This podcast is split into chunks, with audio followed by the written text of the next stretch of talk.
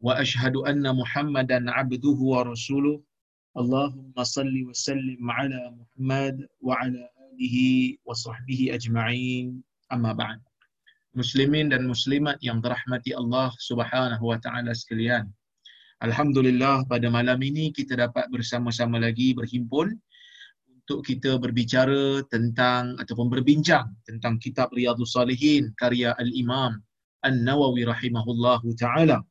Dan insya-Allah pada malam ini kita akan sambung dengan hadis yang ke-75 di dalam buku ini Ah, dan hadis yang kedua di dalam bab yang baru yang kita bincang iaitu bab al-yaqin wa tawakkul.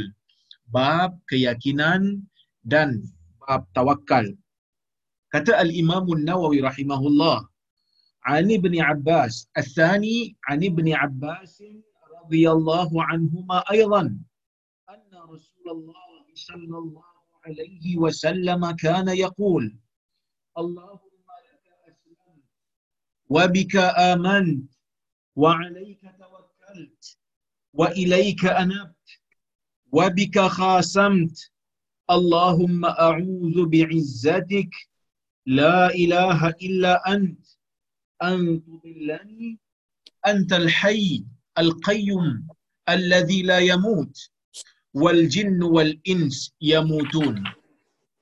Baik. Maksudnya doktor hadis tolong, ni tolong rekod doktor. Ya ya rekod.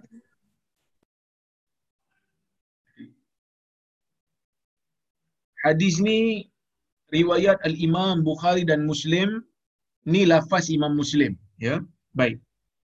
Maksudnya hadis yang kedua di dalam bab ini daripada Ibnu Abbas radhiyallahu anhuma sesungguhnya Rasulullah sallallahu alaihi wasallam pernah berkata Allahumma laka aslamt wahai Tuhan kepadamu lah aku menyerahkan diriku. Wa bika amant denganmu lah aku beriman. Wa alaika tawakkalt kepadamu lah aku bertawakal. Wa ilaika anabt kepadamu jua aku kembali. Wa bika khasamt.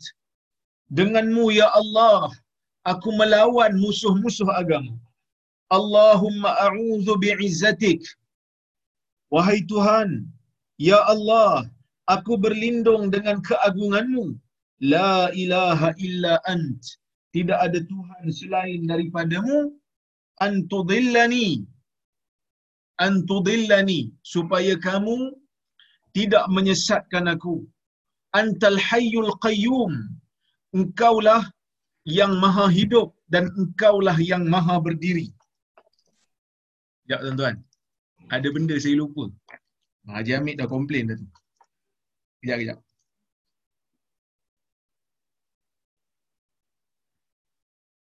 Sekejap ya. Saya lupa pasang saya punya mikrofon. Ada orang komplain, suara lari. Mana boleh lupa pula. Okey.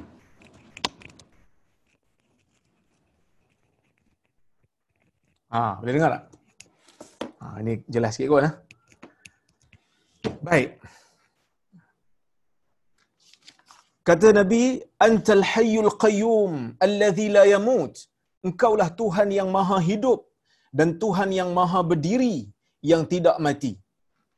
Wal jin wal, wal jin wal ins yamutun manakala jin dan manusia itu akan mati. Maka tuan-tuan dan puan-puan yang dirahmati Allah sekalian, inilah hadis riwayat Imam Muslim yang mana kalau kita tengok dalam hadis ni Nabi sallallahu alaihi wasallam dalam hadis ni memuji Tuhan dengan lafaz yang menunjukkan bahawasanya Nabi sallallahu alaihi wasallam ini manusia yang tidak memiliki apa-apa kuasa yang hanya menyerahkan dirinya yang menyerahkan diri baginda hanyalah kepada Allah Azza wa Jal yang berkuasa ke atas setiap sesuatu. Sebenarnya hadis ni tuan-tuan ataupun doa ni adalah salah satu daripada lafaz doa doa iftitah yang Nabi sallallahu alaihi wasallam baca ketika mana uh, uh, Nabi SAW solat tahajud. So doa dia panjang. Kalau tengok dalam uh, riwayat Imam Bukhari itu dia panjang lagi. Ada ada pangkal dia. Allahumma lakal hamd. Anta rabbus samawati wal ard. Wahai Tuhan, ya Allah, engkaulah lakal ham ke, ke, ke, kepada engkaulah segala pujian rabbus sama anta rabbus samawati wal ard engkaulah tuhan yang yang apa yang menguasai langit dan bumi lakal hamd anta qayyimus samawati wal ard uh, bagi engkau jugalah segala pujian engkaulah yang mentadbir uh, langit dan bumi wa man fihin dan sesiapa yang berada di dalamnya. Lakal hamd engkau untuk engkau jugalah segala pujian. Anta nurus samawati wal ard engkaulah cahaya bagi langit dan bumi. Qaulukal haq kata-katamu wahai Tuhan itu semuanya kebenaran. Wa wa'duhal haq janjimu wahai Tuhan adalah kebenaran. Waliqa'uka haq bertemu denganmu juga adalah kebenaran. Wal jannatu haq syurga itu juga kebenaran. Wasaatu haq. Kiamat juga adalah kebenaran. Kemudian baru nabi bacakan hadis Allahumma laka aslam. Setelah nabi sallallahu alaihi wasallam memuji Tuhan dengan pujian yang pelbagai kemudian nabi menyatakan kepada kepada Allah azza wajal bahawasanya diri dia tidak mengandungi apa-apa keistimewaan dari sudut kekuasaan. Yang mentadbir alam ini hanyalah Allah Azza wa Jal.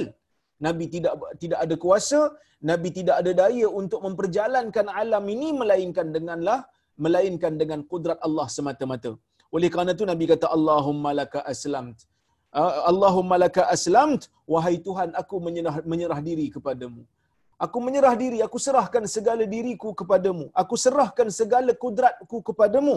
Wabika amant, dengan kau jugalah wahai Tuhan aku beriman. Kerana aku beriman inilah aku percaya bahawasanya diri aku ni sentiasa berada di bawah kekuasaanmu. Diri aku ni sentiasa berada di bawah kawalanmu. Aku tidak mampu untuk untuk menjadikan diri aku ni berkuasa walaupun kepada diri aku sendiri. Kalau tidak ada ha, keizinan daripada Allah Azza wa Jal. Kita tengok manusia ni tuan-tuan, kalau dia sehat dia boleh gerakkan tangan apa semua. Jangan dia sangka yang dia gerakkan tangan itu atas kudrat dia semata-mata. Sebaliknya, anggota dia yang bergerak, matanya yang berkedip, mulutnya yang mampu untuk menuturkan perkataan. Ya dengan kehendak dia. Tetapi semuanya dengan izin Allah. Kerana pada satu ketika, Allah Ta'ala jika dia mahu, dia akan jadikan anggota manusia ini akan terhenti. Walaupun manusia ingin gerakkan, tetapi dia tidak mampu untuk menggerak menggerakkannya apabila sampai ketika Allah Taala mengizinkan uh, mengizinkan untuk anggota ini tidak bergerak lagi. Saya ada seorang sahabat ya, Kak Tanjung Malim ni jugalah saya baiklah juga dengan dia. Dia ada buka restoran, saya selalulah makan dekat restoran dia, bawa anak-anak pergi makan kat restoran dia. Tiba-tiba satu hari saya tengok, saya pergi, saya tengok dia dah tak ada. Dekat restoran tu, saya tanya dekat isteri dia, mana abang? Ha, dia kata, abang masuk hospital, tiba-tiba tak boleh bergerak. Tiba-tiba tak boleh bergerak. Saya kata, tak boleh bergerak tiba-tiba. Apa maksud tiba-tiba tak boleh bergerak? Dia kata, saya pun tak tahu. Bangun pagi, orang semua bangun, dia tak bangun-bangun. Dia buka mata tapi dia tak boleh nak bergerak. Cakap pun tak boleh. Tiba-tiba jadi bisu. Semua anggota dia tidak mampu untuk bergerak. Jari kaki pun dia tak boleh nak gerakkan. Bila bawa ke hospital Slim River, ha, doktor mengatakan bahawasanya dia ada masalah saraf yang mana saraf dia terganggu, tiba-tiba satu badan dia lockdown. Satu badan dia tidak mampu berfungsi. Saya pergi tengok. Bila saya pergi tengok, dia tengok saya mengalir air mata dia dan dia tak boleh nak bercakap. Saya bercakap dengan dia, dia faham. Tapi dia tak boleh nak balas dia tak boleh nak menggerakkan tangan dia, dia tak boleh nak gerakkan kaki dia. Inilah hakikat insan, tuan-tuan dan puan Yang mana insan ini tanpa kebenaran dan kudrat daripada Allah Azza wa Jal, kita tak mampu buat apa-apa. Walaupun kita rasa hari ini kita gagah, walaupun kita rasa hari ini kita ada kuasa, tapi kita selalu kena ucapkan la haula wala quwwata illa billah. Tidak ada daya dan tidak ada kekuatan melainkan dengan Allah Azza wa Jal. Maka sebab itu Nabi kata, Allahumma laka aslamt. Wahai Tuhan, kepadamu lah aku menyerahkan diriku.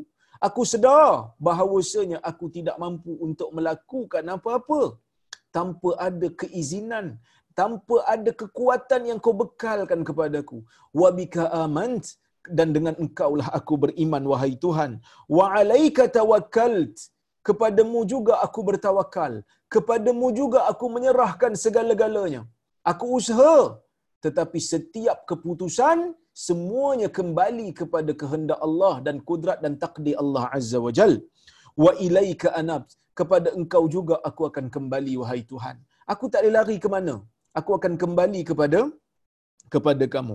Wabika khasamt dengan mulah wahai Tuhan aku bermusuh dengan sesiapa. Maksudnya kita ni kalau nak nak bergaduh ke apa ke pastikan jangan kita buat sesuatu tanpa izin agama.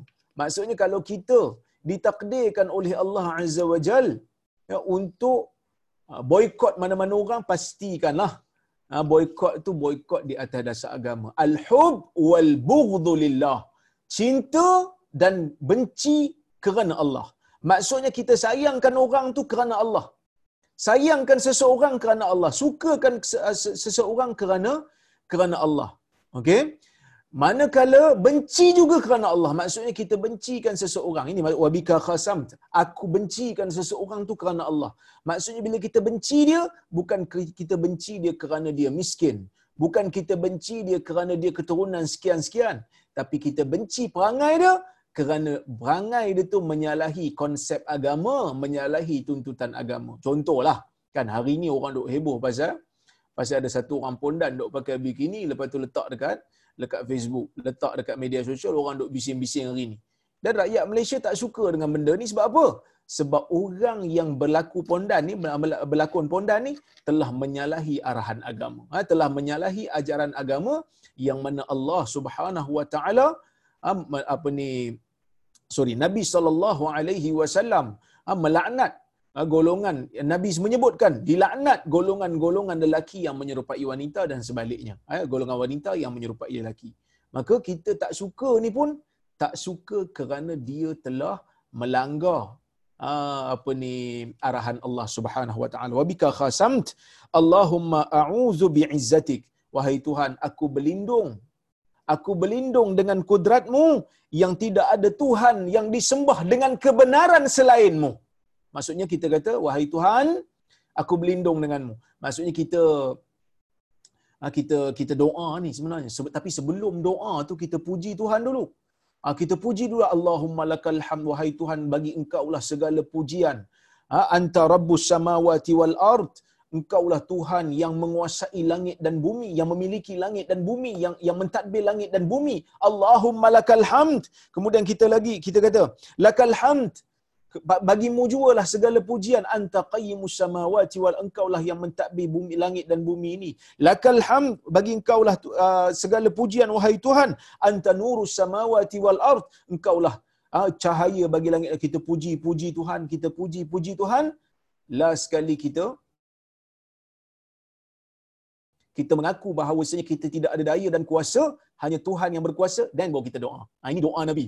Doa yang Nabi ajar kepada kita ialah doa yang sangat-sangat sesuai dan sangat-sangat beradab.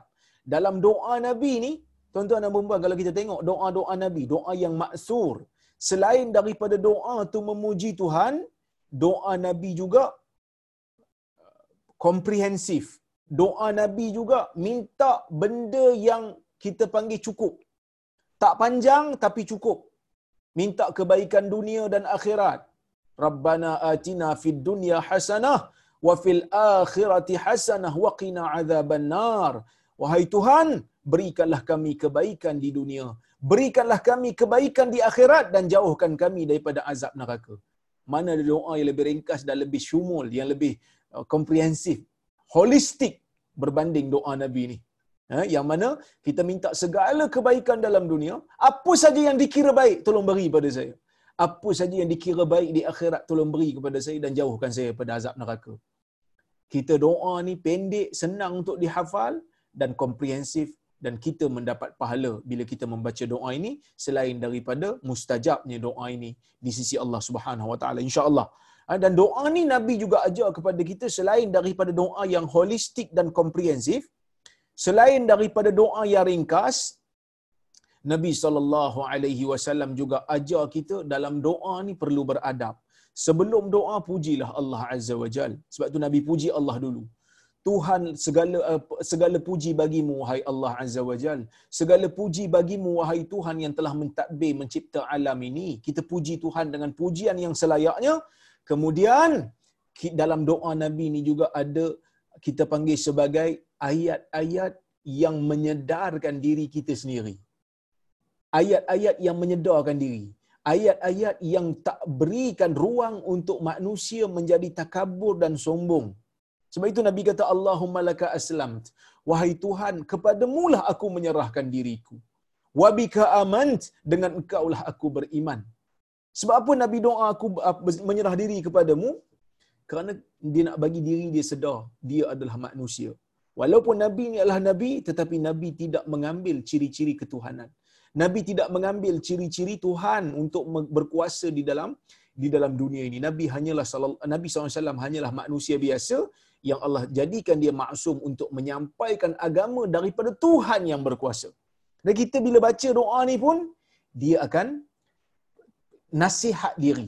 Sambil doa, sambil nasihat diri. Aku ni bukan siapa-siapa sangat. Ha, aku ni anytime Tuhan boleh matikan. Aku ni anytime Tuhan boleh lumpuhkan. Aku ni bila-bila masa saja Tuhan boleh jadikan tidak berdaya. Aku ni bila-bila masa saja Tuhan boleh jadikan untuk jatuh fakir dan miskin. Dulu saya pernah cerita satu kisah di mana seorang hamba Allah ni Allah Taala uji dia dah meninggal dah pun uh, kemarin baru saya dengar cerita dia meninggal. Dia ni masa muda kaya sebab dia ni kerja di syarikat yang uh, syarikat antarabangsa. Kaya dia ni. Jadi bila dia pencen, banyak duit dia jutawan. Tiba-tiba bila dia pencen tuan-tuan dan puan, dia buat bisnes. Melabur sana, melabur sini, tiba-tiba tak apa orang kata? Tak menjadi, tiba-tiba jatuh bankrupt. Jadi orang yang miskin. Isteri dia collapse. Tiba-tiba kena stroke, tak boleh jalan. Sebab apa? Sebab terkejut. Hidup dulu mewah, tiba-tiba jatuh miskin. Menjadi antara orang termiskin dekat kampung tu. Tiba-tiba buat kebun. Allah Ta'ala menguji manusia. Tapi Alhamdulillah, dia ni, lelaki dia ni, walaupun dulu pernah jadi kaya, CEO dan seumpamanya, jatuh miskin tapi dia tak sabar. Dia hidup dalam keadaan biasa, dia reda. Dia kata mungkin Tuhan nak cuci, ha? nak, nak, nak cuci dosa saya. Mungkin Tuhan nak tegur saya, nak uji saya, nak tengok saya sabar ke tidak. Alhamdulillah dia mati dalam keadaan dia menjadi orang yang saleh. Tapi nak kata tuan-tuan dan puan apa yang kita ada dalam dunia ni tak lama. Apa yang kita ada dalam dunia ni tak lama. Anytime, bila-bila masa Tuhan boleh ambil. Dalam keadaan kita sihat, Tuhan boleh ambil. Dalam keadaan kita sakit, Tuhan boleh ambil. Bila-bila masa Tuhan nak, Tuhan boleh ambil. Kerana apa yang diberikan kepada kita ni, pinjaman semata-mata. Ya, Baik. Maka sebab itu dalam doa Nabi ni ada unsur nasihat. Kemudian baru Nabi doa, Allahumma a'udhu bi'izzatika la ilaha illa ant. Wahai Tuhan, aku berlindung dengan keagunganmu yang mana engkau ni tidak ada Tuhan yang disembah dengan kebenaran melainkan engkau. Antudillani, aku berlindung supaya engkau tidak. Aku berlindung supaya engkau ni, aku nak berlindung dengan engkau wahai Tuhan daripada daripada engkau menyesatkan aku Antal hayyul qayyum, engkaulah Tuhan yang maha hidup dan maha berdiri sendiri yang tak perlukan orang lain. Alladzi la yamut. Yang mana engkau tidak meninggal, engkau tak mati pun. Wal jin wal insu yamutun. Sedangkan manusia dan jin itu mati. Ha, sedangkan manusia dan jin itu mati, yang mana kal aku tidak perlu pergantungan dengan manusia. Aku tak perlu bergantung dengan manusia lain. Aku tidak perlu bergantung dengan jin lain. Kerana mereka itu semua mati belaka ha, kerana mereka itu semua mati belaka. Baik, tuan-tuan dan puan yang dirahmati Allah Subhanahu Wa Taala, hadis ni memberikan kita ha, beberapa faedah. Ya. Nabi SAW memberikan uh, hadis ini Nabi ajar kita beberapa faedah yang kita boleh ambil. Antaranya Syekh Mustafa Bura mengatakan uh, wujub tawakkul ala Allah wahdahu wa talabu wa talabul hifdhi minhu li'annahu muttasifun bi sifatil kamal wajib bila kita nak bertawakal ni wajib bertawakal kepada Allah. Tak boleh kita bertawakal, ya, tidak dibenarkan kita bertawakal dengan manusia. Maksudnya menyerahkan diri pada manusia semata-mata tak boleh. Ya, wa talabul hifzi minhu dan wajib kita ni minta perlindungan daripada Allah. Jadi tak boleh kita pergi kubur mana-mana tok keramat minta wahai tok keramat lindungilah saya, jauhkanlah saya daripada musibah, sembuhkanlah penyakit saya. Ini semua adalah perbuatan-perbuatan syirik yang tidak dibenarkan di dalam Islam. Minta sesuatu yang hanya boleh diminta daripada Allah semata-mata minta kepada Allah sepatutnya tapi kita minta kepada manusia, minta kepada mayat, minta kepada kubur, ini adalah perbuatan yang syirik. Ha? Ini bukan tawassul yang dibenarkan. Tawassul ni minta kepada Allah dengan perantaraan manusia. Itu tak apa. Tapi minta kepada makhluk secara langsung. Wahai Tok Syekh, tolonglah saya. Wahai Tok Syekh, yang telah meninggal dunia dalam kubur ini, sehatkanlah anak saya. Tolonglah beri saya rezeki. Perbuatan ini adalah perbuatan yang syirik. Tidak dibenarkan. Kemudian kata Syekh, li'annahu muttasifun bisifatil kamal. Kerana Allah semata-matalah yang bersifat dengan sifat kesempurnaan. Fahuwa, fahuwa wahdahu alladhi yu'tamadu alaih.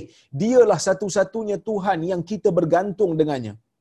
Ha, yang kita yang kita bergantung dengannya wal khalqu kulluhum ajizun wa muntahuna ila al maut dan makhluk-makhluk ni semuanya lemah belaka dan akan pergi kepada kematian fahum laisu ahlan li'timadi alaihim. Dan mereka ini tidak layak untuk kita meletakkan sebarang pergantungan. Jangan bergantung dengan makhluk. Bergantung dengan makhluk ni membuatkan kita kecewa. Bergantung dengan makhluk ni menyebabkan kita akan kita akan binasa kerana makhluk akan binasa. Kemudian at-ta'assi bin Nabi sallallahu alaihi wasallam fi du'a bi hadhihi al-kalimatil jami'ah li ma'anil khair yang mana elok kita ni untuk mengikuti ya. Elok kita ni untuk untuk mencontohi Nabi sallallahu alaihi wasallam dalam berdoa dengan menggunakan lafaz-lafaz yang merangkumi kebaikan. Ha, merangkumi makna-makna kebaikan yang mana allati tu'abbiru an sidqil iman wa ghayatil yaqin yang mengandungi makna kebenaran iman ya, yang mengandungi kebenaran iman dan juga mengandungi ha, martabat keyakinan yang tertinggi. So bila kita apa ni berdoa dengan lafaz ni tuan-tuan dan puan-puan, selain daripada kita berdoa kepada Allah, kita menyedarkan juga diri kita tentang kepentingan menyerahkan diri kepada Tuhan dan kepentingan untuk menyedarkan diri kita bahawasanya diri kita ni manusia biasa yang kadang-kadang yang yang banyak kelemahan yang mana kadang-kadang kita lupa. Ya, kadang-kadang biasalah kita lupa manusia kan. Saya pun kadang-kadang lupa. Kadang-kadang kita ni Ah, bila dah ada jawatan, bila dah ada pangkat, bila dah ada kedudukan, ah, kadang-kadang cepat lupa. Ah, kadang-kadang kita pandang manusia ni dengan pandangan yang sebelah mata. Maka doa-doa seperti inilah yang akan menjadikan kita ni sedar balik diri bahawasanya kita ni lemah, sedar balik diri bahawasanya kita ni tak ada apa-apa. Semua yang ada pada kita hari ini semualah datangnya daripada kurniaan Allah Azza wa Jal yang mana kita ha, yang mana kita ni setiap masa perlu untuk bersyukur dan berdoa supaya apa yang Tuhan bagi pada kita ni tidak sekali-kali menjadikan kita ni terjerumus di dalam sifat tawad apa ni takabur sifat sifat takabur dan sifat sombong dan tidak mahu kembali kepada Tuhan. Baik. Kita pergi kepada hadis yang berikutnya. As-salis kata Imam An-Nawawi. As-salis an Ibn Abbas radhiyallahu anhuma aidan قال حسبنا الله ونعم الوكيل قالها ابراهيم حين القي في النار وقالها محمد صلى الله عليه وسلم حين قالوا ان الناس قد جمعوا لكم فاخشوهم فزادهم ايمانا وقالوا حسبنا الله ونعم الوكيل رواه البخاري وفي رواية له عن ابن عباس رضي الله عنهما قال kana akhir qauli Ibrahim hina ulqiya fi nar hasbiyallahu wa ni'mal wakil. Ya, maksudnya ialah daripada Ibnu Abbas juga. Maksudnya hadis tadi pun daripada Ibnu Abbas, hadis ni pun daripada Ibnu Abbas.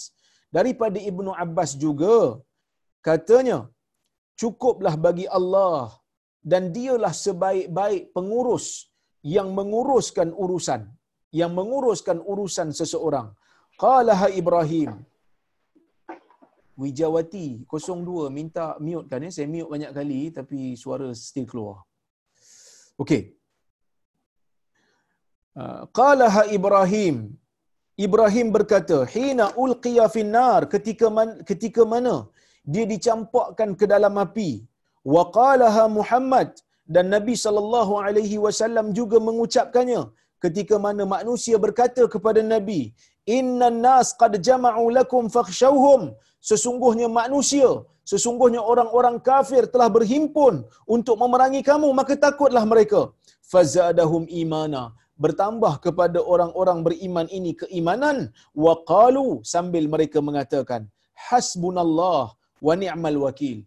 Cukuplah bagi kami Allah dan dialah sebaik-baik pengurus yang menguruskan urusan kami. Hadis Bukhari. Dalam riwayat lain daripada Ibnu Abbas juga katanya, kana akhiru kana akhir qauli Ibrahim alaihi salatu wa alaihi salatu wassalam hina ulqiya fi nar hasbi Allah wa ni'mal wakil.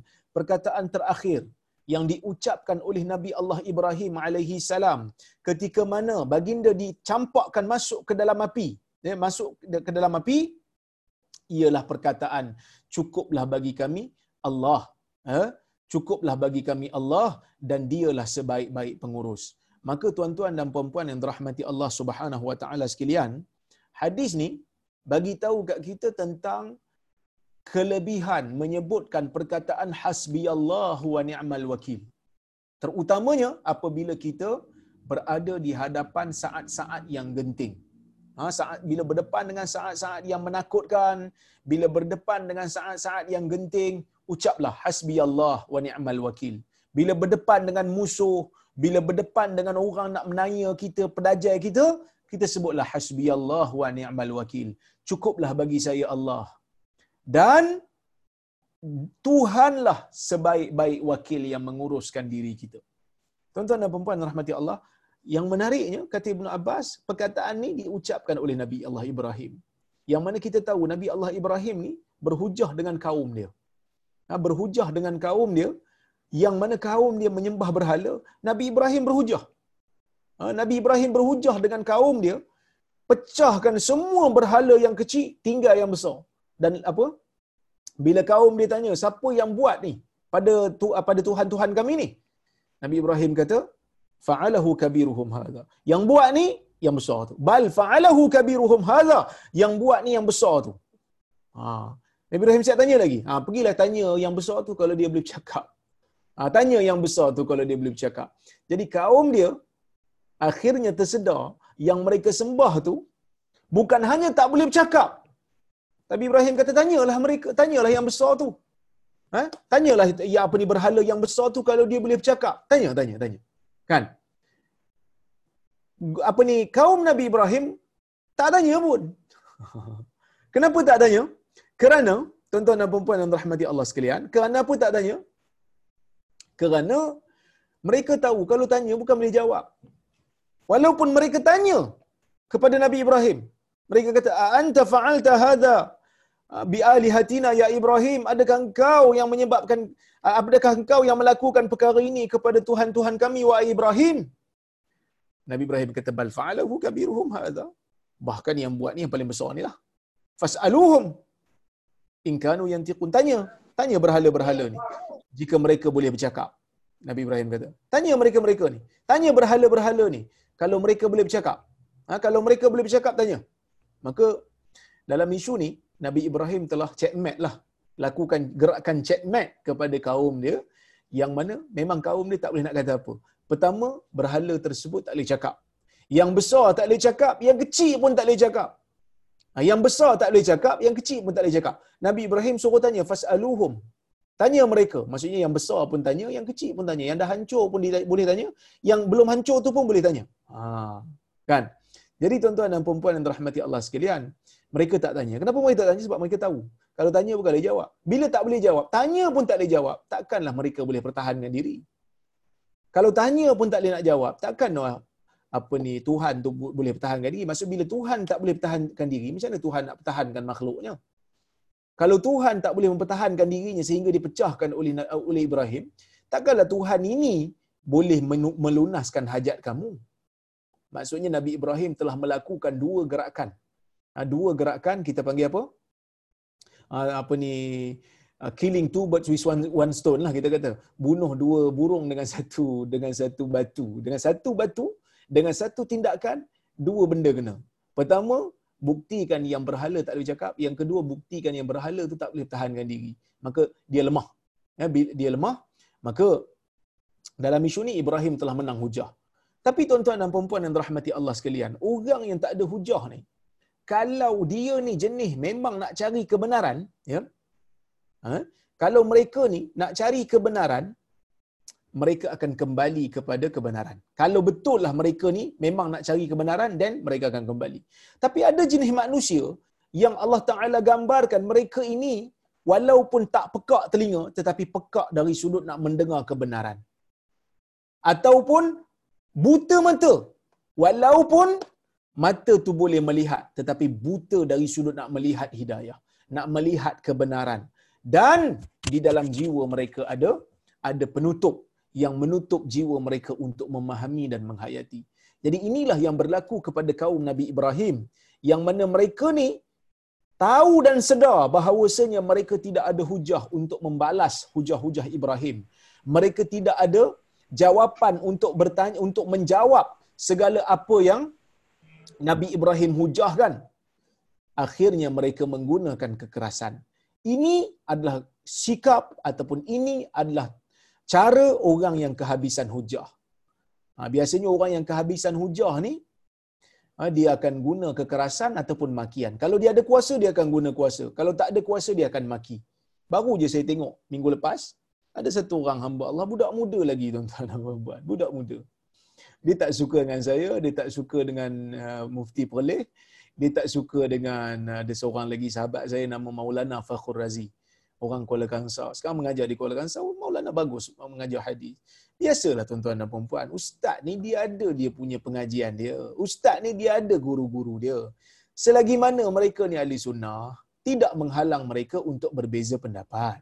Ya tidak menghalang mereka untuk berbeza pendapat. Jadi bila berbeza pendapat ni patutnya kita bincanglah elok-elok.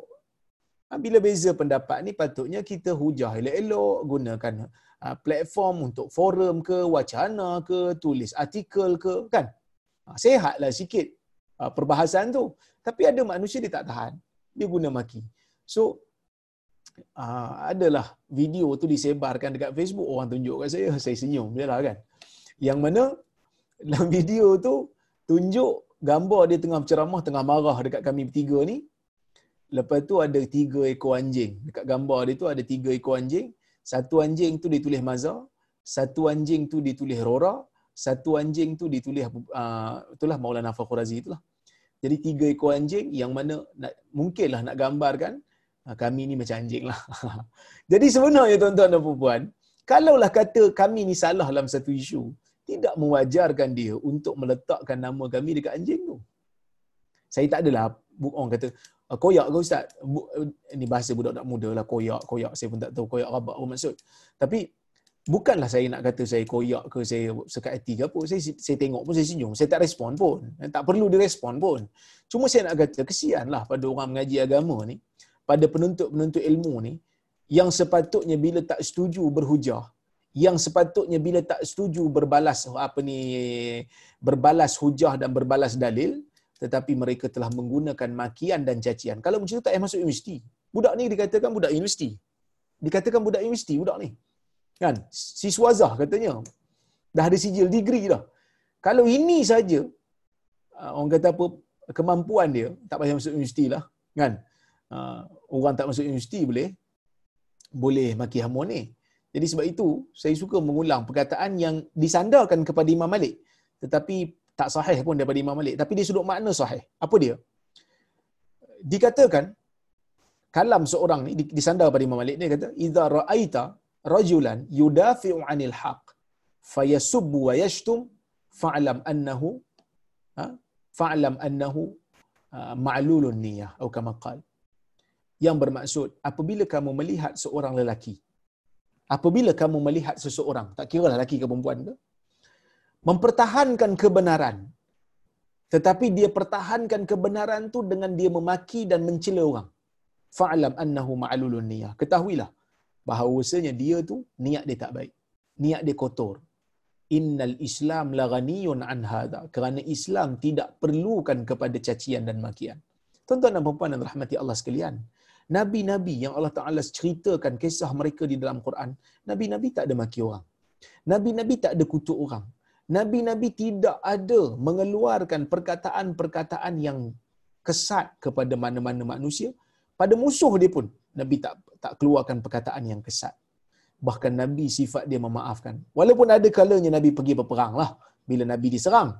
Tapi Nabi tidak mengeluarkan perkataan-perkataan yang jijik dan kotor. Laisal mu'min bita'an walal la'an walal badhi walal fahish. Jadi orang Nabi kata bukanlah orang yang beriman itu orang yang suka cela orang lain. Orang yang suka laknat orang lain. Orang yang suka mencarut dan orang yang bercakap kasar. Itu bukan mukmin dalam riwayat menyebut. Aukamakal. Nabi SAW bersabda begitu. Jadi bila buat perkara tu kena cek baliklah. Aku ni pertahankan kebenaran ni betul ke kebenaran yang aku pertahankan ni? Cara aku ni benar ke tidak? Tak semestinya niat yang baik itu menghalalkan cara. Ini sebut ni kaedah. An-niyatul hasanah la tubarriru sayyi'ah. Niat yang baik tidak menghalalkan perkara yang jahat. Kita maki orang jahat, dia tak akan jadi baik. Kita cela orang jahat, tidak akan jadi baik. Tapi manusia ni, dua cara lah kalau dia takabur. Bila dia dah tak boleh nak pertahan kebenaran, dua cara. Dia akan mempertahankan kebatilan dia. Yang pertama, kalau dia ada kuasa, dia menggunakan kuasa yang dia ada. Yang kedua, kalau dia tak ada kuasa, dia akan gunakan makian dan cacian. Jadi kita orang yang belajar, orang yang dengar kuliah, jangan amalkan benda ni. Ya, jangan amalkan benda ni, jangan maki orang, ha, jangan kutuk orang. Ha, sebab kalau nanti tuan-tuan dan puan berada di luar, kan, tiba-tiba maki orang, kutuk orang, maka samalah kita ni levelnya dengan orang yang tak mengaji. Tak perlu. Ya? Tak perlu. Baik. Jadi Nabi Ibrahim ni bila dia dah berjaya berhujah dengan kaum dia, berjaya checkmatekan kaum dia dengan hujah yang kuat, maka kaum dia tak ada alasan tak ada jawapan dan akhirnya bakar. Kan? Ha, maka bila dia nak dibakar tu Nabi Ibrahim pun tak tahulah. Ha, tak tahu yang api tu akan jadi sejuk. Maka dia bacalah hasbunallah wa ni'mal wakil. Cukuplah bagi kami Allah. Cukuplah ha, apa ni hasbi Allah dia kata. Cukuplah bagi aku Allah. Wa ni'mal wakil dan aku dan dialah sebaik-baik pengurus. Aku serahkan segala urusanku padanya dan Allah berfirman mengarahkan apa ni api itu untuk menjadi sejuk dan sejahtera kepada Nabi Ibrahim. Ya nar kuni bardan wa salaman ala Ibrahim. Wahai api, jadikanlah kamu sejuk dan sejahtera kepada Nabi Allah Ibrahim dan disebut dalam riwayat yang hanya membakar ayat api itu hanya membakar tali yang mengikat Nabi Allah Ibrahim manakala Nabi Ibrahim itu kekal tidak terbakar. Inilah mukjizat yang Allah Taala berikan kepada kepada nabinya Ibrahim alaihi salam. Baik. Hadis ini memberikan kita beberapa faedah yang kita boleh ambil. Yang pertama fadlu tawakkul ala Allah azza wa jal wa daruratuhu ya fil mawaqif al harajah. Yang mana kelebihan bertawakal kepada Allah dan kemestian untuk bertawakal kepada Allah terutamanya pada waktu-waktu yang genting dan getir. Ha, pada waktu yang genting dan getir ni, waktu ni kita tawakal pada Allah. Ya? Kadang-kadang ada manusia dia kelang kabut sikit kan. Ha, bila dia kena apa-apa ke, apa-apa yang apa ni merungsingkan dia ke, kadang-kadang dia mencarut, kadang-kadang dia maki hamun, ha, kadang-kadang dia maki takdir. Ini semua tak berguna. Sepatutnya tawakal, serah diri pada Allah. Saya ada seorang sahabat sedang sambung master di Ummul Qura Universiti Umul Qura. Universiti Umul Qura ni dekat Mekah, tuan-tuan dan puan. Dia sekarang masih masih berada di Mekah. Dia ada bersama keluarga dia dengan isteri, anak-anak dia semua ada di Mekah. Saya baru dengar berita semalam daripada isteri saya yang mana dia dan isteri dia telah dijangkiti COVID. Sedangkan anak-anak dia orang kecil lagi. Dan dia tak ada siapa-siapa keluarga pun dekat Mekah tu. Jadi dia ni demam. Demam lama lah juga. Seminggu demam tak kebah. Lepas tu isteri dia tiba-tiba hilang dari rasa pergi ke klinik disyaki uh, disyak disyaki uh, covid uh, uh, positif covid covid-19 so dia orang kena asingkan diri pada anak-anak anak-anak kecil abang-abang dia lah urus sekolah budak sekolah rendah urus adik yang kecil tukar lampin dan sup mandi dan seumpamanya. Jadi, tuan-tuan dan puan, saya pun bila tahu tu, bila saya tahulah, bila saya dapat berita yang sahabat saya ni uh, kena COVID, saya selalu lah bila pergi umrah ke, saya akan jumpa dia lah. Si Ustaz Amir ni. Ya, nama dia Amir. Nur Amir nama dia. So, saya selalu lah jumpa dia. Bila saya pergi ke Mekah, buat umrah, ah, dia akan datang jumpa saya. Ah, kami akan bincang benda-benda. So, bincang isu-isu semasa. Jadi, bila dia kena tu, saya sedih lah. Kerana kita tak tahu pengakhiran macam mana. Saya pun tengok wall Facebook dia. Ada tak dia tulis apa-apa? Dia tak tulis apa-apa. Dia tak tak tulis apa-apa pun yang menunjukkan dia kena COVID. Menunjukkan tuan-tuan dan puan, dia merupakan seorang sahabat, ya, seorang sahabat saya yang sangat bertawakal kerana bising-bising kat Facebook pun, kalau sekadar nak bagi tahu kena, okeylah. Tapi nak orang kata apa, nak merampuh ke nak apa tak ada. Saya tak nampak pun dalam wall dia tu tulisan-tulisan yang seolah-olah macam menyesal ke tak ada. Kerana orang yang beriman ni dia tahu setiap yang setiap apa yang Tuhan bagi pada dia tu akan ada hikmah. Seperti mana yang kita dah kita dah bincang sebelum ni, ada hikmah. Ha, maka saya pun uh, uh, hubungi dia, saya tanya dia betul ke kena COVID, dia kata betul kena COVID. Saya doakan dia sihat dan uh, NGO saya bagilah sikit sumbangan kat dia untuk menyara keluarga dia. Sian jugalah dia tak boleh keluar ke mana kan. Jadi kos mungkin akan meningkat lagi lah untuk upah orang hantar makanan ke rumah. Jadi mudah-mudahan sembuh segeralah. Tuan-tuan doakanlah sahabat saya ini untuk sembuh segera dia dan isterinya. Baik, kita tengok hadis berikutnya.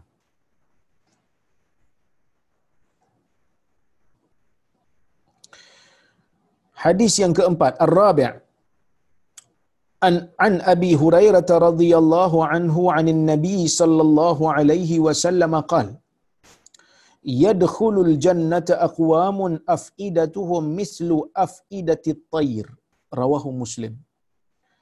Akan masuk eh, akan masuk kata, eh, maksudnya sorry. Daripada Abu Hurairah radhiyallahu anhu daripada Nabi SAW maksudnya akan masuk ke dalam syurga satu kaum ataupun beberapa orang beberapa kumpulan eh, beberapa kumpulan afidatuhum. Afidah ni maksudnya jantung jiwa yang mana jiwa-jiwa mereka seperti jiwa-jiwa burung. Ha. Yang mana jiwa mereka ni seperti jiwa burung. Apa maksud jiwa burung? Para ulama ada dua tafsiran. Seperti kata Imam Nawawi, qila ma'nahu mutawakkilun.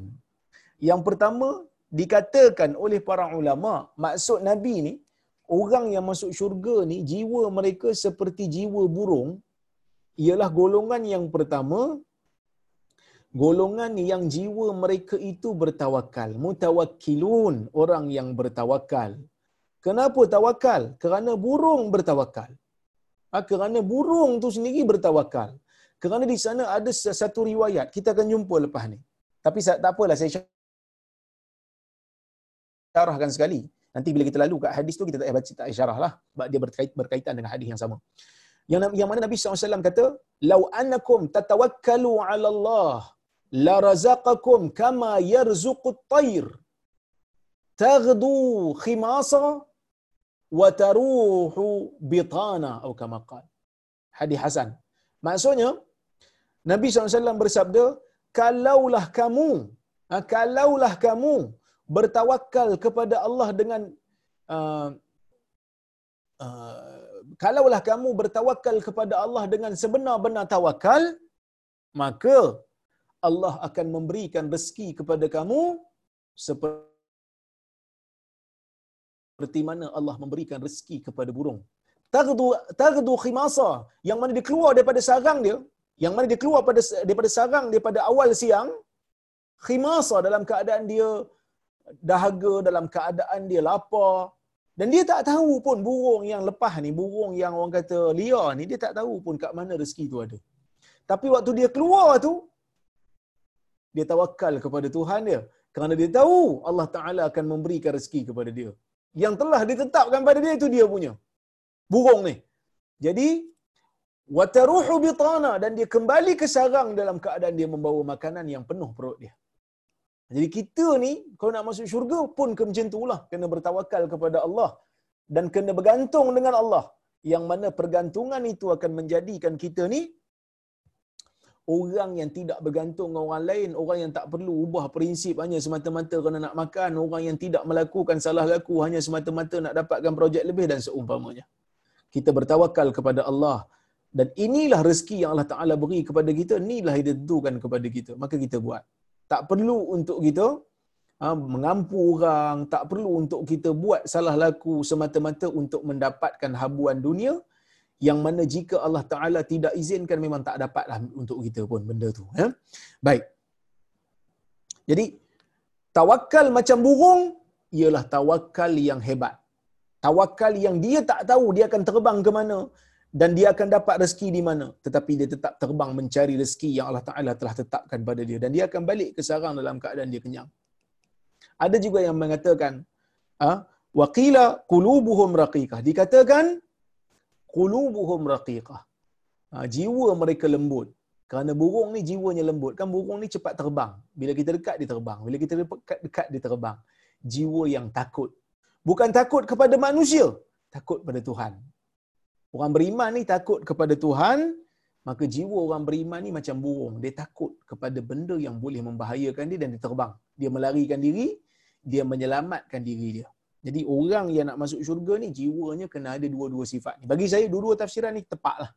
Ha, dua-dua tafsiran ni tepat dan Nabi sallallahu alaihi wasallam seolah-olah macam nak berikan kita ni satu pengajaran bahawasanya ha, kita bila tengok haiwan, bila tengok makhluk, terutamanya haiwan lah, kita boleh ambil pengajaran daripada haiwan. Ha, kita boleh ambil pengajaran daripada haiwan ni, terutama contoh macam apa yang disebutlah hadis burung. Bila tengok burung, apa sifat burung yang menarik? Antaranya, burung ni tawakal pada Tuhan. Antaranya, burung ni dia cepat melarikan diri, terbangkan diri bila ada bahaya datang pada dia. Maka kita pun kena jadi macam tu. Bila membahayakan agama kita, larikan diri, jauhkan diri. Ya? Maka kata Syekh, ya, kata Syekh, Al-hasu ala tawakkul wariqatil qalb hadis ini memberikan galakan kepada kita supaya kita bertawakal dan kelembutan jiwa. Ha, supaya bertawakal dan melembutkan jiwa, menjadikan jiwa takut. Sebab kadang-kadang tuan-tuan dan puan saya tak nafilah, manusia ni ada. Saya pun kadang-kadang ada juga. Bila kita terima satu-satu teguran, kadang-kadang kita rasa teguran tu betul lah. Tapi jiwa kita tak boleh terima. Sebab apa? Sebab orang yang tegur kita ni mungkin orang yang lebih muda, orang yang tegur kita ni mungkin orang yang kita rasa tak suka kat dia. Jadi kebenaran itu kadang-kadang dia menjadi satu benda yang kita tak boleh nak terima bukan kerana dia tu tak betul. Dia tu betul. Tapi kerana orang yang menyampaikan tu kita tak suka. Ini takabur. Jangan ada perasaan ni. Jiwa kena lembut. Bila datang satu teguran dan teguran tu betul, terima.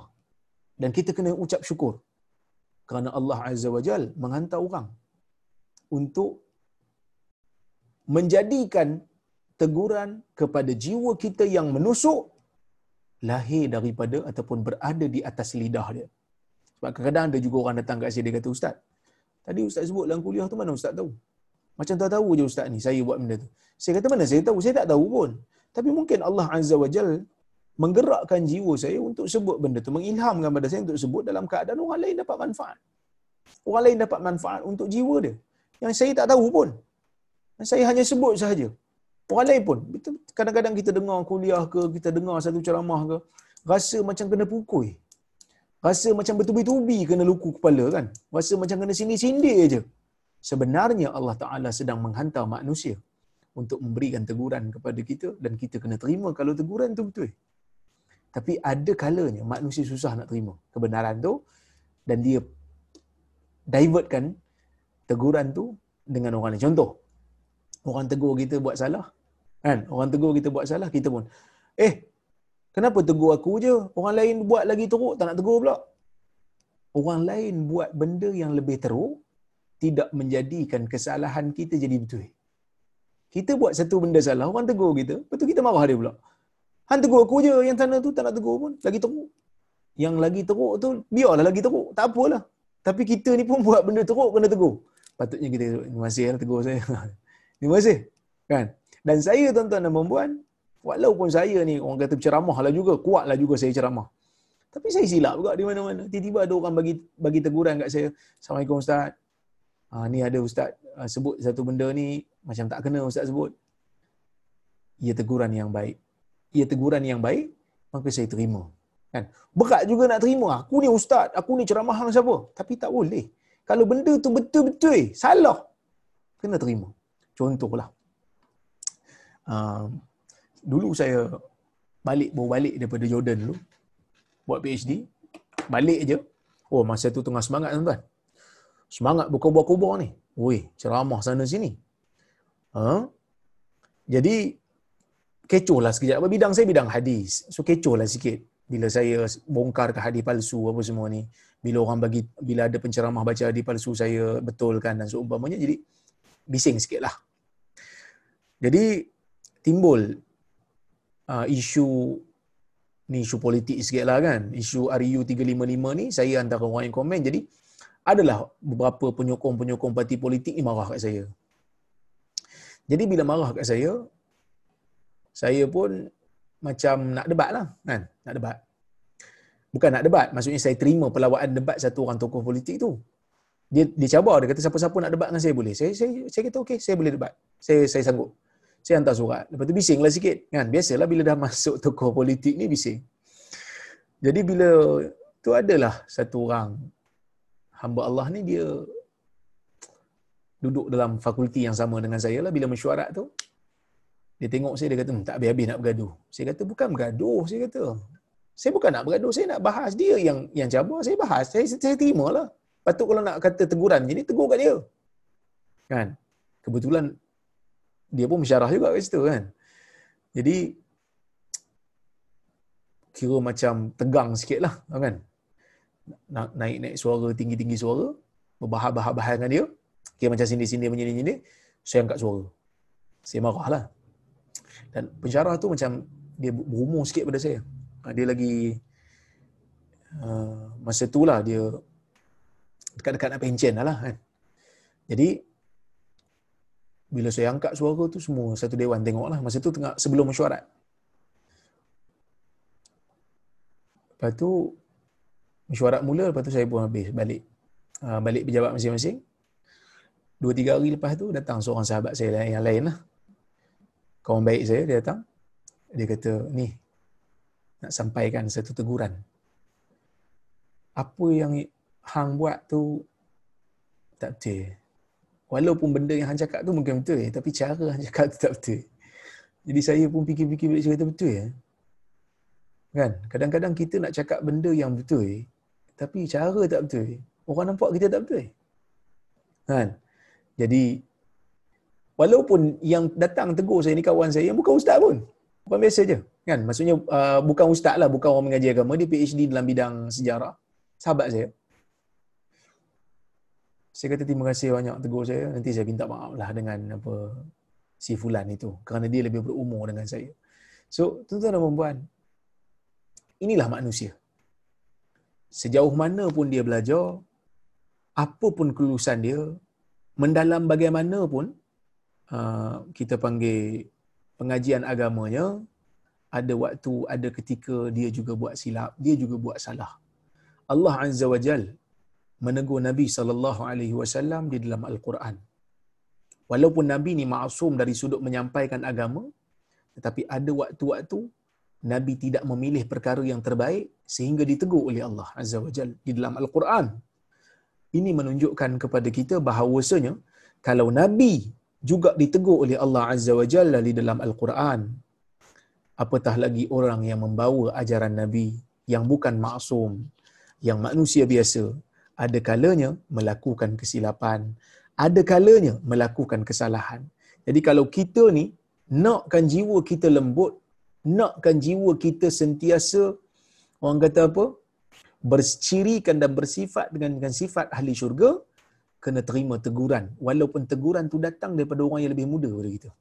Sebab itu Imam Bukhari dia pernah sebutkan, dia kata, La takun muhaddisan hakikian hatta tasma' mimman huwa fawqaka wa mislaka wa mimman huwa dunak atau kama Imam Bukhari kata kamu tidak akan menjadi muhaddis yang betul-betul muhaddis sehingga kamu mendengar hadis daripada orang yang lebih tua yang sama baya ataupun yang lebih muda dia Maksudnya kalau kita ni orang yang betul-betul nak cari kebenaran, nak cari hadis Nabi, tak kira Guru muda pun kita datang dengar. Guru yang sama umur pun kita datang dengar. Kita bukan nak dengar daripada yang senior je. Sebab kadang-kadang ada perasaan tu. Alah dia ni muda lagi. Tak payahlah dengar pada dia. Alah dia ni bukan ada apa pun. Mentah lagi. Kadang-kadang teguran itu datang daripada orang yang lebih muda. Saya ingat lagi satu kisah. Umar bin Abdul Aziz didatangi oleh rakyat dia yang mana dalam rakyat dia tu ada ramai-ramai datang nak mengadu hai dengan dia. Sebab dia khalifah pada masa itu. Jadi bila datang kepada dia, tengok-tengok turn budak-budak muda. Turn yang pertama budak muda, dia datang dulu. Jadi Umar bin Abdul Aziz kata, bagilah orang tua bercakap dulu boleh? Budak tu kata, kalaulah penghormatan itu dengan yang lebih tua, dah tentulah ada yang lebih tua dan berumur yang patut menjadi khalifah eh, apa banding kamu. Kamu pun taklah tua sangat. Jadi Umar akur dengan apa yang budak ni sebut. Iaitu kebenaran itu tidak terhad kepada umur. Kalau orang yang lebih tua itu sentiasa betul, maka Nabi Allah Ibrahim alaihi salam sudah tentulah akan lebih tua daripada kaum dia pada waktu itu. Yang mana bapa dia lebih tua daripada Nabi Ibrahim. Tetapi kebenaran itu tidak diukur dengan umur. Pengalaman dia. Tetapi kebenaran ada kalanya datang di atas lidah orang yang lebih muda daripada orang yang berumur. Maka itulah yang Islam ajar kita. Mudah-mudahan kuliah pada malam ini menjadikan kita ni jiwa lembut untuk menerima kebenaran dan nasihat daripada orang daripada siapa saja walaupun orang tu lebih muda pada kita. Maka Syekh mengatakan fa innahuma min asbabi dukhulil jannah wal fawzi bi na'imiha. Itulah di antara sebab-sebab masuk ke syurga dan sebab-sebab untuk mendapatkan ganjaran syurga. Apa dia? Tawakal kepada Allah tinggi, kemudian jiwa lembut untuk menerima kebenaran dan nasihat. Kemudian kata Syekh, al-mu'minul mutawakkil 'ala Allah Ta'ala la yahmilu fi qalbihi hammu ma'ishatihi wa rizqihi fa huwa katayri alladhi yas'a li yawmih. Orang-orang yang bertawakal, orang-orang beriman yang bertawakal kepada Allah ni, mereka tidak ada di dalam jiwa mereka rasa keserabutan terhadap kehidupan dan rezeki. Tak ada serabut. Rezeki ada. Kita cari, kita usaha. Ha, kita cari, kita usaha. Tak dapat. Dah usaha tak dapat. Maksud, memang maksudnya bukan kita punya lah. Ya. Fahuwa katairil ladhi yas'ali yaumih. Yang dia, orang yang beriman, orang yang bertawakal ni seperti burung yang mana burung itu sentiasa berusaha untuk mendapatkan makanan pada hari itu. Ha, burung ni tak simpan-simpan untuk hari esok. Dia makan untuk hari itu. Dia makan untuk hari itu ya. Esok dicari lain. Kita ni mungkin kadang-kadang ada simpan untuk esok, simpan untuk tahun depan. Ada juga kan. Tapi burung, tawakal dia tinggi maka kita kena ambil resmi burung. Mudah-mudahan kita dapat bertawakal kepada Allah dengan sebenar-benar tawakal. Wallahu taala a'lamu bissawab. Ha, saya rasa cukuplah sekadar tu untuk malam ini. Insya-Allah kita tengok soalan kalau ada. Baik, ada soalan pada saya ni. Oh, ada soalan berkaitan dengan waktu solat Isyak. Adakah waktu solat Isyak itu sehingga separuh malam? Mohon komen di sana ada hadis ya di sana ada hadis yang mana Nabi sallallahu alaihi wasallam menyebutkan seperti mana yang dinukilkan dan diriwayatkan oleh Imam Muslim iaitu salatul isya ila nisfil lailil awsat. Atau kama qal salat isya ni waktu dia sehingga separuh malam yang pertengahan jadi para ulama berbeza pendapat tentang maksud hadis ni sebab ada hadis yang banyaklah masalah ni dalam masalah uh, waktu isyak ni ya. Ada hadis yang mana um, Aisyah radhiyallahu anha bagi tahu Nabi SAW, dan saya Muslim ya, Nabi SAW tidak keluar pada waktu isyak tu di awal waktu hatta zahaba ammatul lail sehingga separuh besar lebih pada separuh malam tu berlalu tanpa ada solat isyak kemudian baru Nabi keluar. Maksudnya Nabi keluar lepas pada separuh malam. Dan ada sahabat-sahabat juga yang solat lepas pada separuh malam. Dan para ulama berijma' mengatakan perempuan yang uh, suci daripada haid dia lepas pada separuh malam waktu isyak dia kena untuk solat daripada waktu tu. Menunjukkan waktu isyak masih ada walaupun selepas daripada separuh malam. Habis itu apa maksud Nabi dalam Sahih Muslim kata waktu isyak ni sehingga separuh malam? Apa maksudnya? Ha, di sini ulama berbeza pendapat majoriti ulama berpendapat waktu isyak um, yang afdal untuk salat adalah sebelum daripada separuh malam. Uh, sebelum daripada separuh malam. Bila Nabi kata waktu uh, salatul isya ila nisfil lailil awsat, solat isya tu sehingga separuh malam yang pertengahan maksudnya solat isya yang afdal. Ha, solat isya yang afdal tu yang sebelum separuh malam. Manakala lepas tu dia tak begitu afdal lagi. Tapi boleh. Itu pendapat majoriti ulama. Tetapi Hambali mengatakan sesiapa yang solat isyak lepas daripada separuh malam, siapa yang solat isyak lepas pada separuh malam tanpa uzur, dia berdosa. Solat sah tapi dia berdosa. Ini pendapat Hambali. Tetapi pendapat yang sahih uh, pada pada saya, pendapat yang saya pegang, pendapat yang tepat bagi saya adalah pendapat majoriti. Kerana Nabi SAW pernah menyebutkan dalam sebuah hadis, "Laisa fin naum tafrid. Wa innama tafrid man nama anis salah hatta yadkhula waktu salatil ukhra. Atau kama qala tidaklah pada tidur itu ada kecuaian tetapi cuai ini bila seseorang itu tidur sehingga masuk waktu berikutnya. Bila Nabi kata tidur sehingga masuk waktu berikutnya menunjukkan waktu solat ni dia bersambung-sambung. Kecuali subuh lah sebab subuh ni di ijma' ulama mengatakan subuh berhenti bila matahari terbit Subuh habis bila matahari terbit. Manakala solat zuhur berakhir bila? Bila masuk asar. Asar berakhir bila? Bila masuk maghrib. Maghrib berakhir bila? Bila masuk isyak. Isyak berakhir bila? Bila masuk subuh. Ha, menunjukkan solat ni dia bersambung-sambung. Habis waktu sebelumnya, masuk waktu baru. Oleh kerana tu, siapa yang solat isyak lebih pada separuh malam, itu bukan waktu yang afdal bagi dia. Kecuali jika ada uzur. Ha, kecuali jika ada keuzuran, dia tertidur ke, umpamanya terlelap ke, dia bangun, waktu masih ada. Maka itu pada waktu tu tidak ada lagi uh, tidak ada lagi kita panggil uh, pada waktu tu sorry pada waktu tu adalah keuzuran untuk disolat pada lepas tu. Tapi kalau tak ada keuzuran solatlah sebelum daripada separuh waktu ya. Solatlah sebelum daripada uh, separuh waktu. Okey. Um, itu pendapat uh, majoriti ulama. Ya manakala hambali dia kata berdosa kalau tak ada uzur. Uh, dia kata berdosa.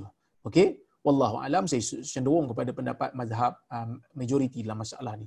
Macam mana nak kira ustaz separuh malam ni bukan kira 12 malam ya. Separuh malam ni kita kira bermula daripada maghrib sampai subuh. Lepas tu kita bahagi dua. Berapa jam lepas tu kita bahagi dua. Ha tu ya separuh malam.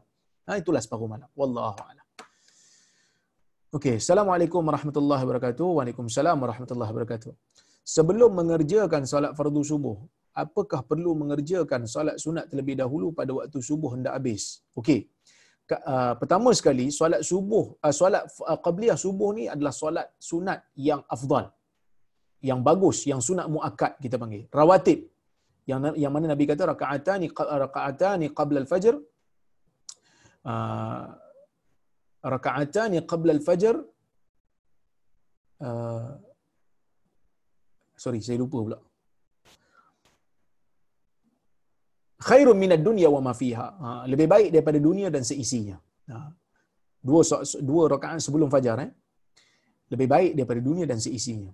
Okey jadi uh, muakkad. Tapi kalau kita bangun lewat, yang mana kalau kita bangun lewat subuh, terlewat subuh, yang mana kita tengok, kalau aku semayang qabliyah ni, memang subuh aku akan terlepas. Jadi kita solatlah subuh dulu. Tapi kalau kita rasa cukup, mampu untuk solat qabliyah, dan subuh itu berada di dalam waktu, elok kita qabliyah dulu. Tapi kalau subuh tak sempat, melainkan keluar waktu kita qabliyah, kita solat subuh. Solat subuh, lepas solat subuh boleh qada balik qabliyah itu. Ha, boleh qada balik qabliyah itu berdasarkan hadis riwayat Bukhari yang yang mana Nabi SAW pernah qada solat rawatib selepas daripada solat asar. Kerana pada waktu bila sahabat tanya Nabi kata, ni adalah solat rawatib ya, solat rawatib yang sepatutnya aku solat untuk zuhur. Tetapi bila datang aja rombongan luar, aku tak sempat nak solat apa ni rawatib zuhur, aku qadakannya lepas asar. Jadi boleh qada rawatib subuh itu lepas pada subuh kalau tak sempat ya wallahu a'lam Assalamualaikum doktor. Waalaikumsalam. Selalu orang viral kanak-kanak yang belum akhir balik menjadi imam kepada makmum lelaki dewasa. Adakah dibolehkan menjadi imam sebab kanak-kanak tersebut boleh menghafal atau membaca Quran dengan baik? Terima kasih.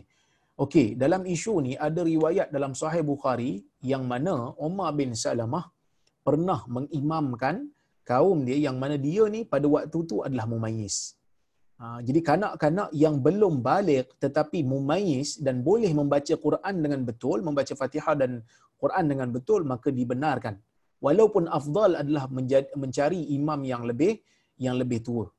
Yang lebih yang kata apa yang balik. Tetapi kalau tidak ada dibenarkan untuk menjadikan imam mumayyiz sebagai sebagai uh, kanak-kanak yang memayis sebagai imam kita wallahu a'lam Salam Ustaz, dia kata. Kita keluar dari mazhab bukan bererti kita keluar dari agama. Bagaimana jika orang biasa seperti saya mengambil mana-mana empat fahaman ni untuk memudahkan situasi saya? Adakah ia dibolehkan? Para ulama menyebutkan, ya, para ulama menyebutkan di dalam kaedah dalam kaedah talfik mazhab ya. Talfik uh, mazhab mereka mengatakan uh, talfik mazhab ni dibenarkan dengan uh, dengan apa ni disiplin. Maksudnya orang nak tukar-tukar mazhab ni boleh. Okey. Jadi um, di sana ada satu disiplin yang para ulama letak iaitu orang yang nak tukar mazhab ni ataupun orang yang nak berpegang dengan satu-satu pandangan ni hendaklah dia ni tidak tatabuk rukhas. Okey? Tak, tak boleh dia tatabuk rukhas. Apa maksud tatabuk rukhas? Tatabuk rukhas ni adalah mencari-cari kebenaran, ah, mencari-cari kemudahan, ah, mencari-cari kemudahan. Maka dalam isu ni ya saya melihat kalau dia menukar pandangan itu disebabkan ditukar mazhab disebabkan kerana um, dia merasakan dalam isu ni kebenaran tu berada pada mazhab ni maka dia uh, wajib tukar kerana dia rasa yang benar tu di di sini bukan di mazhab yang dia pegang tapi kalau ditukar tu dia kata, yang ni senang lagi. Ah, yang ni senang lagi. Yang ni senang lagi. Yang tu tak dibenarkan. Yang tu dipanggil tatabuk rukhas. Man tatabba'a rukhasal ulama faqad tazandak. Para ulama menyebut, sesiapa yang mencari-cari kemudahan dalam pandangan, maksud dia cari yang ni mudah, yang ni mudah, yang ni mudah. Dia ikut yang mudah saja, lama-lama dia akan terlepas daripada ikatan syarak. Dia akan dia akan jadi orang yang langsung tak ada bebanan. Dia akan pegang. Dalam bab ni dia pegang ini, dalam bab ni dia pegang ini untuk memudahkan dia. Kecuali kalau dalam keadaan yang sangat terdesak yang mana kalau tak keluar pada mazhab menyebabkan kesusahan yang teramat sangat. Contohnya, ha, contohnya dalam kes um, orang yang pegang dengan mazhab syafi'i, pegang suami isteri batal wudu. Katalah dia pegang mazhab syafi'i. Dan saya dah hurai sebelum ni, ada beza pandangan dalam kalangan ulama yang mana saya pegang pada mazhab yang kata tak batal sentuhan suami isteri selagi tidak ada syahwat. Ya. Kalaulah dia kata dia pegang mazhab syafi'i, sentuh ni ada syahwat ke tak ada syahwat batal. Lepas tu dia pergi haji. Yang mana kalau dia tak tukar mazhab, susah. Sebab haji ni kalau pegang pada mazhab syafi'i, pada waktu ni susah. Nak kena pergi ambil uduk semula dan bukan senang. Toilet jauh dan seumpama. Bukan, bukan macam zaman dulu. Maka dibenarkan untuk ditukar kepada mazhab yang yang lain. Kerana kesusahan yang melampau. Wallahu'alam.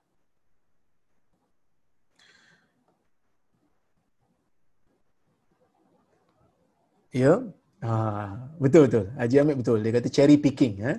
Mencari-cari cherry. Ha, mencari-cari cherry. Ha, maksudnya dia cherry picking lah. Mana yang suka dia ambil, mana yang suka dia ambil. Tak dibenarkan. Kita diwajibkan untuk berpegang dengan pandangan yang kita rasa betul. Kita dah rasa dah ni betul dan kita ambil. Jangan kita kata, oh, ini senang, ini senang. Lama-lama tak ada kebenaran yang kita yang kita pegang. Karena Allah Azza wa Jal mewajibkan kita untuk ikut kebenaran. Okay. Assalamualaikum warahmatullahi wabarakatuh. Apakah bezanya hasbunallah wa ni'mal wakil dengan hasbi Allah wa ni'mal wakil. Okey. Bezanya tak ada tak ada beza, cuma kalau hasbunallah na tu masuk kami. Cukuplah bagi kami Allah. Maksudnya kalau ramai-ramai sebut kita sebut hasbunallah. Hasbi Allah cukuplah bagi saya. Hasbi cukuplah bagi saya. Cukuplah bagi saya Allah. Jadi kalau kita seorang bercakap, kita sebutlah hasbi Allah. Tapi kalau kita contohnya kita cakap dengan isteri kita kan, kita ni kena ujian sikit, maka bacalah hasbunallah wa ni'mal wakil. Hasbunallah, cukuplah bagi kami, iaitu saya dan isteri contohnya kan. Assalamualaikum. Assalamualaikum. Salam. Adakah lebih afdal atau memadai jika kita berdoa menggunakan doa dari Nabi SAW dan doa-doa dari Quran daripada doa kita sendiri? Baik. Bab doa ni, dia luas. Maksudnya doa ni, kita boleh doa dengan doa apa sahaja selagi mana ia bukan doa dosa seperti mana dalam riwayat Tirmizi Nabi kata uh, ma min muslim atau ma min mu'min yad'u Allah bi da'watin laysa fiha zanbun aw qati'atu rahm ha? illa stajaballahu bi ihda thalath atau kama. Tidak ada seorang mukmin pun yang berdoa dengan satu doa kepada Allah melainkan Allah akan mustajabkan selain selagi mana bukan doa berdosa bukan doa putuskan silaturahim. Jadi kalau doa dosa dengan doa silaturahim tak boleh. Ha, ini para ulama menyebutkan dengan dengan hadis ni doa tu umum. Kita boleh doa apa saja yang kita nak selagi mana ia bukan dosa, selagi mana ia bukan uh, memutuskan silaturahim. Tetapi majoriti ulama bahkan keseluruhan para ulama ahli sunnah mengatakan doa yang ada dalam Quran dan sunnah itu sebenarnya afdal. Kerana bila kita baca doa yang ada dalam Quran, ya, kita baca doa yang ada dalam Quran, kita telah mengikuti jalan nabi-nabi yang berdoa dengan doa yang sama. Kita telah mengambil kalam manusia yang terbaik yang ada yang pernah dibaca yang pernah di yang pernah berlalu pemilihan perkataan yang pernah dipilih oleh sebaik-baik manusia. Itu adalah perkataan yang baik. Jadi bila kita doa dengan doa Nabi Zakaria doa dengan doa Nabi Ayub doa dengan doa Nabi Ibrahim doa dengan doa Nabi Muhammad sallallahu alaihi wasallam ya maka doa-doa ni selain daripada kita berdoa kita telah kita telah mengikuti ataupun kita telah memilih perkataan yang pernah dipilih dan pernah diucap oleh manusia yang Allah Taala sayang yang dekat dengan Allah Azza wa Jalla. Oleh kerana itu sebenarnya kalau nak kira memadai doa-doa dalam sunnah ni memadai. Tetapi mungkin ada manusia yang dia rasa macam dia nak doa dengan doa yang khusus untuk diri dia, nak lepaskan exam dia, bolehlah doa. Tapi sebenarnya kalau dia doa Rabbana atina fid dunya hasanah pun sudah memadai. Contohnya kan, ha, apa ni Allahumma ati anfusana taqwaha wa zakkiha Ah, wa anta khairu man zakaha contohnya Allahumma ati nafsi ah, taqwaha. Ya wahai Tuhan datangkanlah kepada diriku ketakwaan baginya. Wa zakkiha wa anta khairu man zakaha ah, bersihkanlah jiwaku kerana engkaulah sebaik-baik orang yang sebaik-baik Tuhan yang membersihkan jiwa. Anta waliyuha wa maulaha. Engkaulah yang menguruskannya dan engkaulah tempat bergantung bagi jiwaku ini. Maksud engkaulah Tuhan yang aku bergantung. Okey? Jadi itu di antara doa-doa yang baik. Sebenarnya memadai tapi tidak di, tidak dilaranglah doa-doa yang lain ni. Okey. Assalamualaikum Ustaz. Waalaikumsalam. Solat Isyak lepas pukul 12 malam, kurang pahala atau seperti qada? Waktu Isyak habis pukul 12 malam. Okey, ini saya saya uraikan tadi ya. Separuh malam tu bukan maksudnya pukul 12 malam ya. Daripada maghrib sampai ke subuh berapa jam kita bahagi dua. Itu separuh malam. Tengah-tengah tu. Yang middle point tu adalah separuh malam.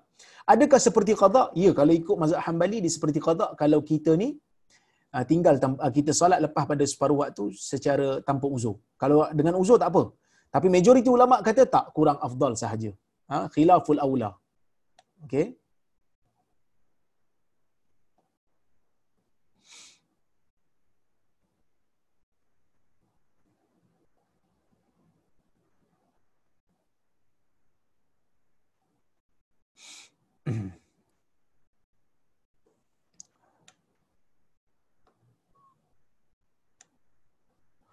Qada salat sunat subuh dibuat uh, tu uh, subuh tu dibuat ketika matahari dah naik ke ustaz? Okey. Dalam isu qada salat uh, rawatib ni saya sebut dah tadi kan? Uh, apa? Uh, dibenarkan untuk kita uh, qada salat qabliyah waktu apa ni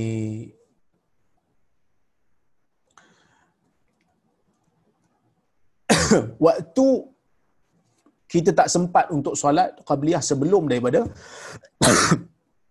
sebelum daripada apa ni subuh. Bila kita tak, tak sempat untuk qada sebelum subuh then kita boleh qada selepas subuh. Cuma timbul persoalan bukan ke selepas subuh tu waktu yang dilarang? Ya bukan ke uh, sebelum apa ni selepas pada subuh waktu yang dilarang? Adakah kita perlu tunggu hingga waktu duha masuk baru kita boleh qada pendapat yang rajih dibenarkan untuk kita qada salat qabliyah subuh tu walaupun sebelum daripada masuknya waktu duha. Maksudnya sebelum matahari naik kita dibenarkan untuk uh, qada walaupun waktu duha belum masuk. Uh, berdasarkan kepada hadis dalam uh, apa ni yang sahih dalam daripada Qais bin Umar radhiyallahu anhu yang mana dia ni Lepas main subuh dia solat lagi dua rakaat. Lepas tu Nabi tanya dia. Nabi kata, "Mahatani raka'atan ya Qais." Apa ini dua rakaat ni wahai Qais? Ha, sebab Nabi tak tahu dia Nabi ingat dia, dia solat subuh empat rakaat. Ha, lepas tu dia bagi tahu lah, dia kata ya Rasulullah aku tak sempat untuk solat uh, qabliyah tadi. Ya. Maka dalam isu ni ini merupakan uh, dalil Walaupun sebahagian ulama mengatakan riwayat ni tidak tidak begitu kuat, ada yang kata sanad dia tak kukuh dan seumpamanya, tetapi hadis yang saya baca tadi iaitu Nabi qada solat uh, uh, rawatib zuhur setelah daripada solat asar. Semasa selepas solat asar macam selepas solat subuh.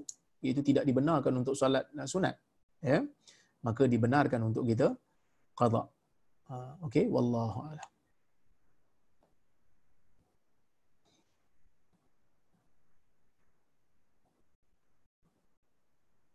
Okey.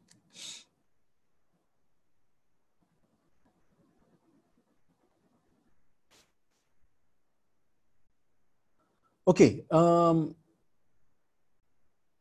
salam. Dimaklumkan Rasulullah mengerjakan korban dengan menyembelih kambing serta niat buat sisi keluarga dan umatnya. Kebanyakan kita di Malaysia mengerjakan korban dengan mengambil mana-mana share bahagian binatang korban adakah cara cara ini dibolehkan? Baik dalam hadis Nabi SAW menyebutkan satu kambing untuk satu orang satu bahagian. Manakala lembu dan juga unta tujuh bahagian. Ya, lembu dan unta adalah tujuh bahagian. Yang mana tujuh bahagian tu boleh share tujuh orang lah. Satu orang satu bahagian. Cuma ah, satu bahagian tu seseorang itu boleh untuk kita panggil sunnatul sunnatul kifayah. Sunat secara memadai untuk melaksanakan tuntutan sunat tu satu bahagian ni satu orang dan ahli keluarga yang serumah dengan dia. Contohnya macam saya dengan anak-anak saya dan isteri saya, saya ambil satu bahagian untuk saya. Lepas tu saya niatkan pahala untuk satu keluarga saya. Dibenarkan. Nah, itu dibenarkan. Berdasarkan hadis Abu Ayyub. Dan hadis Nabi tadilah.